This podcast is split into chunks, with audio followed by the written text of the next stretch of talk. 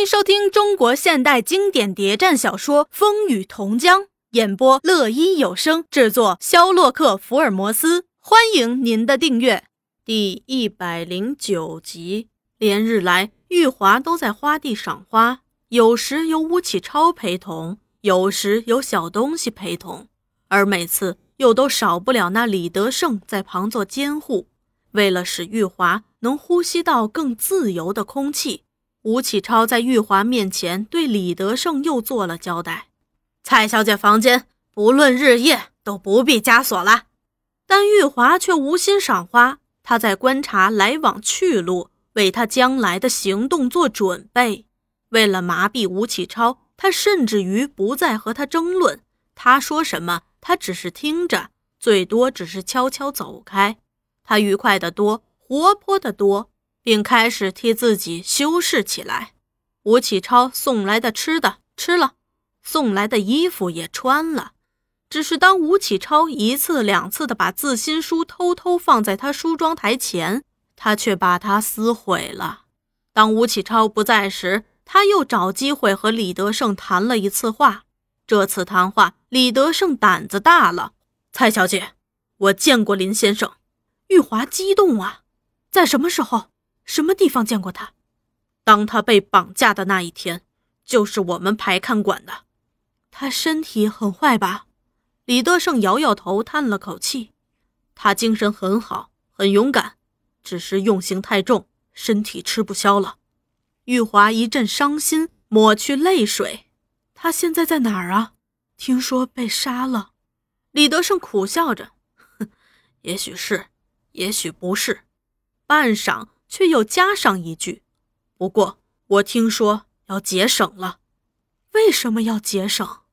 林先生不肯承认，落不了案，省里很生气，骂朱科长是饭桶，要亲自办。”玉华安下心，她那亲爱的丈夫、战友、同志还在艰苦地战斗着。李德胜陪伴了他走一段路，又叹气说：“这年头就见好人吃苦。”玉华故意问。为什么你有这样的感觉？李德胜四面沾顾，可不是吗？像林先生，像蔡小姐，哪一点像坏人？却吃了这样大亏。当初他们把你抬来，一身的血污。我是军人，我打过不知多少仗，看见过无数死人，连我也不忍看呀。一个有了孩子的母亲，说着，他摇摇头，又叹了口气：“你也有母亲吧？”李德胜摇摇头，也有妻子儿女吧？李德胜点点头。要是你的妻子儿女也是这样的，在受苦受难，李德胜把头低着，你会怎么办啊？散步回去，李德胜心里也很郁闷。他仰卧在床上，双手交叉在脑后，眼盯盯地望着天花板，想着自身遭遇：母亲被地主迫死了。女人、孩子听说黄河决口，都逃荒去了，至今有两年多下落不明。而他则在枪林弹雨中转战中央苏区，尽在干那些杀人放火的勾当，到底为的是什么呀？吴启超匆匆从朱大同那儿回来，派人来叫李德胜。他一边在收拾公事包，一边说：“李德胜，我有事儿要出去几天。”这儿全交给你，李德胜立正称是。吴启超又把手一摆，给我把那只板鸭找来。李德胜说了声是，出去了。一会儿，小东西慌慌张张的进来了。吴启超连看也不看他一眼，开口就说：“我有事出去几天，要紧紧的看住蔡小姐。没事儿便罢，有事儿我回来，小心扒了你的皮，喝你的血。”那小东西低着头，却暗自欢喜。这大坏蛋不在了，玉华的事儿就更好办了。吴启超见他没点声响，听到没有？知道，知道。吴启超把手一摆，滚出去！小东西像得救似的匆匆离去。那吴启超整理了一下文件，最后从抽屉里拿出随身武器，拨弄一番，检查着，也放进公事包，锁上。叫声：“张大化，有。”进门，吴启超把公事包交给他，马上走。一会儿，门口就响起了引擎开动的声音。吴启超匆匆地走了。那吴启超是得到林雄魔的通知，要去执行一项紧急任务。林雄魔来信称，在清远有人告密，说在那儿出现一个貌似黄洛夫的人，务请速来侦查逮捕。朱大同说：“上次手短些，给他逃走了，这次可不能再叫逃了。我等你落案归来啊！”吴启超连夜赶到池塘去。玉华问小东西：“那吴大坏蛋叫你去做什么？”小东西喜形于色：“好消息，那吴大坏蛋出差去了，要好几天才回来。我看你也要赶快准备呀，就在今晚。不行，要看机会。”一天过去了，一切都和平常一样，非常平静。但小东西却很活跃。这儿的卫士班上自李德胜，下至一个普通士兵，对他都有好印象。一方面是可怜他的出身，另一方面也因为他人缘好，叔叔伯伯叫得特别香甜。他们一直把他当做不懂事儿的小妹妹。吴启超一不在。他索性就泡在卫士班里和他们混。李德胜对他说：“小东西，吴忠孝对你也有过交代，你可要小心啊。”小东西故意说：“一切放心吧，那位小姐看来把孩子生下就是咱们吴太太了。”有人开玩笑的问：“嘿，那你呢？”小东西倒很大方：“我不过是吴忠孝一条看家狗罢了。”说的大家都笑了。那李德胜一听说玉华快做吴太太了，心情越觉得郁闷。他想，人在苦难中熬不住，什么都会干的。他女人会不会因熬不住饥寒另嫁人了呢？那吴启超不在了，大家都放松活跃起来。小东西对大家说：“叔叔们想吃点喝点什么？厨下有现成的酒肉，叫厨子做了就是。”你做得了主？哼，我做不了主，那蔡小姐做得了主。主人都是为她备办的。她说吃不下，你们拿去吃吧。大家一听都起哄了。好呀，多久没痛快的喝过了？我替你们去拿。不久，红烧肉、白斩鸡都上了，酒也来了。李德胜把一串钥匙交给一个助手，你去前后看看，没事儿。我们也好安心喝酒。那助手出去一会儿，回来说：“前后门都上锁了，我们那位未来的吴太太正睡得甜呢。”李德胜放了心，把门钥匙随手一放，来，大家痛痛快快的喝一杯。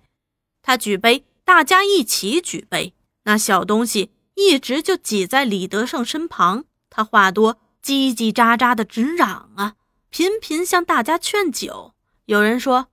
小东西，你今晚特别高兴啊？嗯，你们不是常说今朝有酒今朝醉，等那吴忠孝回来就没机会了。说的也是，你是条看门狗，我们也是。来，为我们的狗命运干一杯！一时大家哄闹，有的在喝酒，有的在划拳，连那在门口守卫的也频频伸进头来凑热闹。在哄闹中。小东西趁人不意，悄悄地把李德胜的钥匙偷了。借故抽身出去，见有守卫的在碍手碍脚，便对他说：“老洪，你不进去喝两杯？”“嘿嘿，我在守卫呢，前后门都上了锁，人家未来吴太太正等着把孩子养下当太太呢。这时你叫他走，他也不想呀。”老洪还是有点迟疑。小东西只把他一拉，哎，我带你守卫。他也进卫士班闹酒去了。只见那小东西里里外外的跑，一会儿添酒，一会儿夹菜，又到门口去守卫，却没人注意钥匙的事儿。小东西偷偷的瞥进房间，对玉华说：“要走就现在，迟了没机会了。”玉华一听，连忙从床上爬起。这两天来，他一直在做准备。可是前后门都落了锁，小东西悄悄地掏出那串钥匙，放心，全在这儿了。有人守卫吗？这时全到卫士班喝酒去了。玉华动身就要走，忽又想起一件事儿，拉住小东西：“我走了，那你呢？”小东西把他推着：“你放心，我自有打算。”玉华还是迟疑：“他们会打死你的。”小东西一味的在催快走：“你再不走就完了，我的好姐姐，好同志。”玉华又感动又着急。可是你，小东西只推着他：“快来人了！”玉华只好掩着面和他分手，心里却在说：“好妹妹，如果我找到党，我一定会向党说，我们有千千万万同志，虽在敌人手中。”受折磨、受迫害，但他们还是一心向党，一心向革命啊！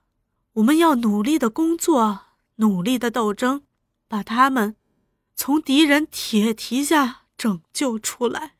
那小东西送走了玉华，走出后花园，一直到他在蒙蒙夜色中消失才回来，轻巧的、神不知鬼不觉的把内外门重新锁上。把玉华的床重新整理过，塞了一些破烂衣物，晃眼看去人还在睡着呢。关上门，熄了灯，又若无其事地回到卫士班，把钥匙偷偷放回原处，举着杯说：“喝吧，不喝就没机会了。”一饮而尽，大家哄闹着：“哟，这小东西真行啊！”又都来向他敬酒。